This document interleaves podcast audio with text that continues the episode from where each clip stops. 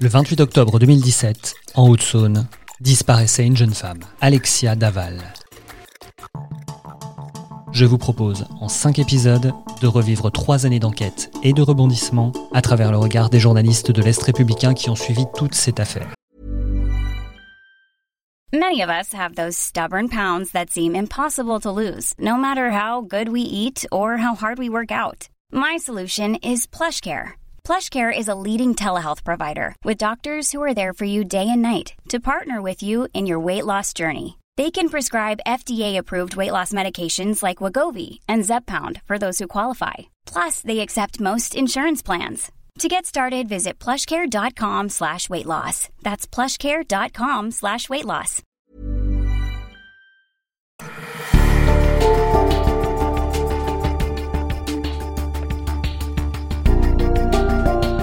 Je suis Grégory Barbier et voici les grands crimes de l'Est.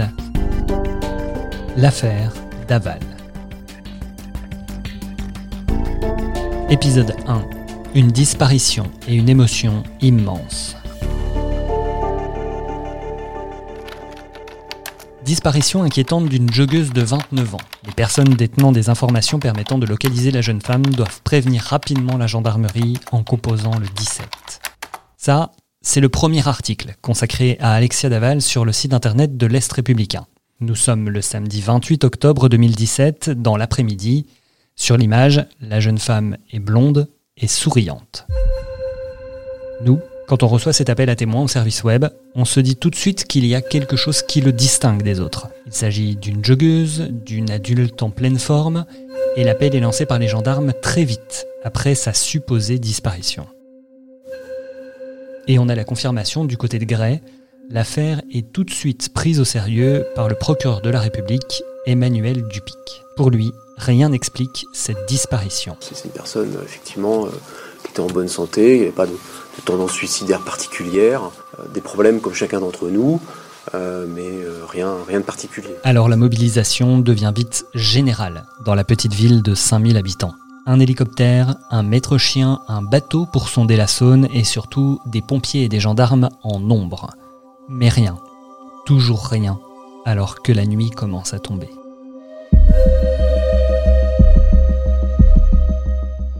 Quelques heures et plusieurs dizaines de milliers de partages Facebook plus tard, c'est toute la ville qui se rassemble pour ratisser le secteur ce dimanche 29 octobre. En tout état de cause, vous progressez toujours dans cette direction. Forcément, si quelqu'un trouve quelque chose, il l'annonce fort et que ça revienne jusqu'à mes collègues qui ont des radios. Près de 200 personnes battent la campagne, mais Alexia Daval est toujours introuvable. L'inquiétude gagne Gray, la Haute-Saône et la France entière. On sait que l'espoir, ça menuise, bien sûr, tout le monde l'a en conscience, mais on veut y croire quand même. Didier Faure, journaliste, directeur départemental Haute-Saône de l'Est républicain. Il y a énormément de, mobilisation sur les réseaux sociaux. Il y a des gens qui viennent à Grès de très très loin. Le lundi, ça sera tout à fait étonnant la mobilisation. Il y avait près de 500 personnes. Certains maîtres chiens sont venus euh, d'eux-mêmes. Il y a des gens qui sont venus de Strasbourg. Il y a des gens qui sont venus de Nice euh, pour, pour chercher Alexia. Cela fait maintenant deux jours que la jeune femme a disparu, et pourtant pas de découragement apparent à Grès. Les habitants arpentent toujours les champs, les gendarmes distribuent des tracts aux automobilistes. Les conditions météo sont meilleures que la veille. L'hélicoptère va pouvoir observer mieux et plus loin. Dans l'après-midi, les battus se poursuivent. 200 bénévoles encadrés d'une quinzaine de gendarmes qui se déploient sur une bande de 3 km de long. Mais toujours sans résultat. C'est vrai que ce qui est assez marquant, c'est la, la, rapidité avec laquelle le dispositif est monté en régime. Willy Graff, journaliste fait divers à l'Est républicain. Je crois qu'il y a eu plus de 400 gendarmes au total de plusieurs départements euh, voisins qui ont été euh, appelés pour participer au battu. On a eu également euh, des drones, des plongeurs dans la Saône. C'était vraiment une mobilisation clairement spectaculaire. Ce 31 octobre, plus de 48 heures après la disparition de la jeune femme, ce sont des militaires de Dijon qui tombe sur un corps calciné dans le bois de Velay, à plusieurs kilomètres du circuit habituel de la joggeuse. Après analyse, la terrible confirmation arrive. Il s'agit bien de la dépouille d'Alexia Daval.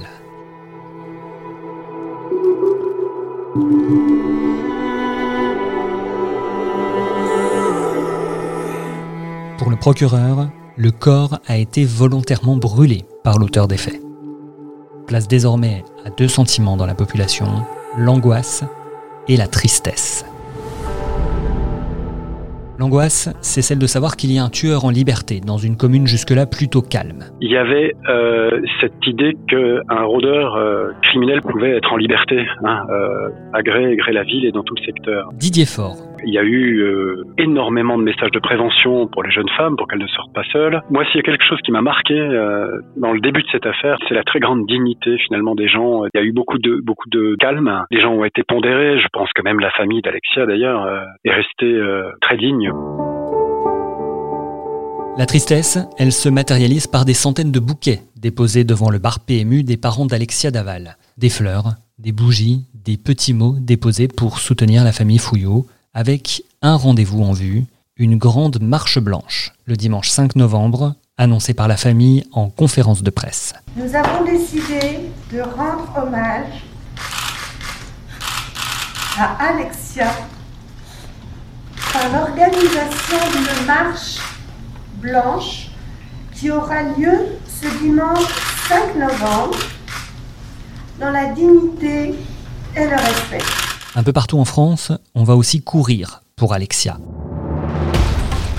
À Besançon, à Nancy, à Paris, des milliers de joggeuses se reconnaissent dans la jeune femme, craignant aussi d'être un jour agressées lors de leur sortie. C'est le monde sportif qui s'est un peu organisé pour rendre hommage à Alexia. Didier Faure, journaliste, directeur départemental Haute-Saône de l'Est républicain. Euh, On était toujours sur cette idée de cette jeune de joggeuse qui disparaît. Et quand on dit qu'une joggeuse disparaît, il y, a, il y a déjà toute une histoire qui se met en place. Le, le rôdeur, le, le maniaque sexuel, le prédateur sexuel, et toutes ces affaires qui ont, qui ont déjà eu lieu, hein, où effectivement des jeunes femmes euh, isolées euh, euh, se font agresser, hein, et à chaque fois c'est des affaires un peu sordides. Donc il y a des courses qui ont été organisées à Paris, en Australie, au Japon. euh, il y a tout un tas d'événements qui ont été organisés spontanément, hein, en hommage à Alexia.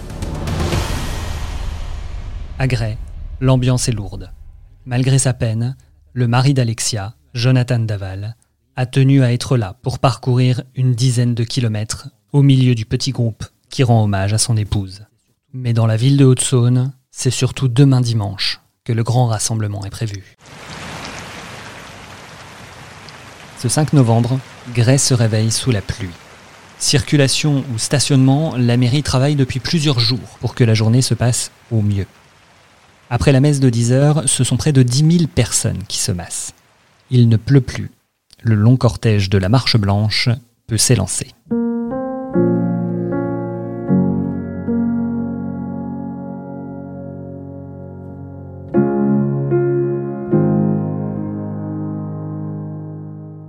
Et puis on arrive à la Marche Blanche où il y a 10 000 personnes qui sont présentes. Didier Faure, 10 000 personnes dans une ville qui en compte euh, 5 000. C- Cette, po- cette population-là faisait un circuit euh, très très très digne.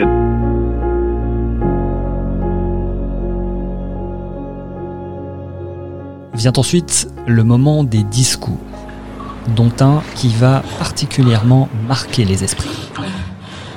Alexia aimait nager et courir, passion qui nous réunissait, tant dans l'effort que dans l'épanouissement de notre couple.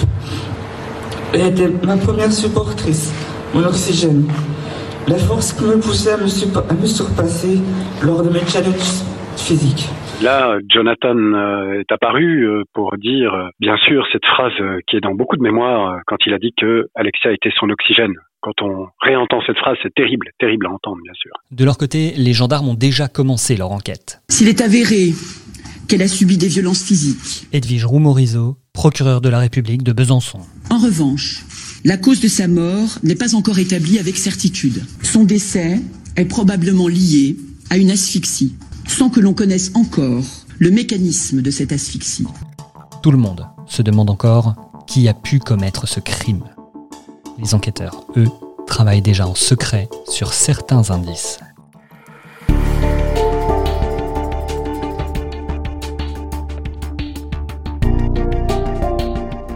C'était le premier épisode des Grands Crimes de l'Est consacré à l'affaire Daval, un podcast proposé par l'Est républicain, le Républicain Lorrain et Vosges Matin. N'hésitez pas à nous donner votre avis sur cette série en laissant des étoiles et des commentaires sur les applis de podcast et de streaming.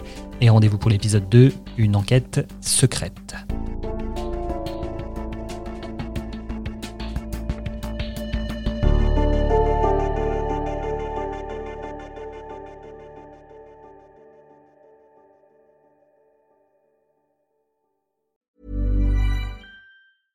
Brought to you by Lexus. Some things do more than their stated functions, because exceptional things inspire you to do exceptional things. To this select list, we add the all new Lexus GX. With its exceptional capability, you'll see possibilities you never knew existed, sending you far outside your comfort zone. But as much as the GX challenges you, it also spoils you. Its intuitive technology and luxurious features mean that wherever you go, you'll never go without.